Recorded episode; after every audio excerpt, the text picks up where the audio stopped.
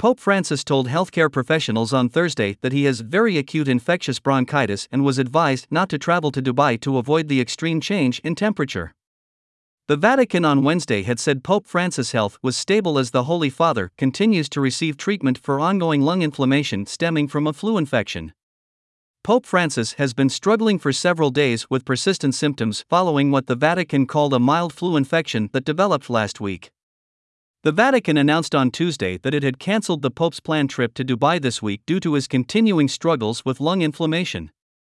Francis had been scheduled to travel to Dubai to deliver a speech at the COP28 climate conference.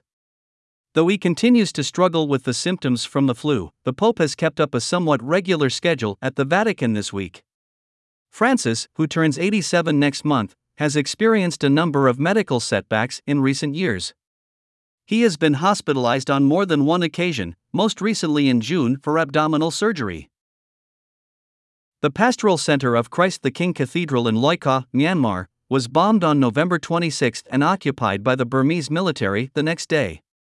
Though no one was killed in the bombing, the pastoral center's ceiling collapsed and Bishop Celso Ba Shwe and the 80 refugees taking shelter in the church were forced to flee.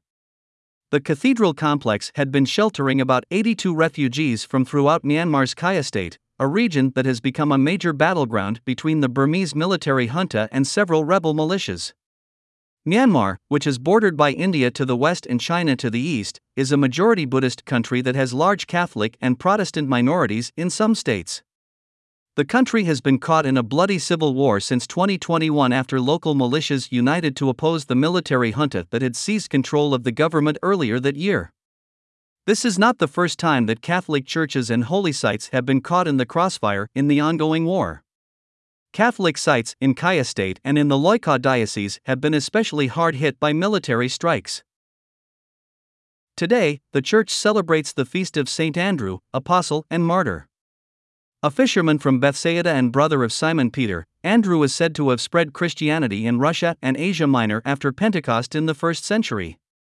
He was crucified by the Romans in Greece on an X shaped cross, which is now his distinctive symbol as well as the symbol of Scotland, of which he is the patron.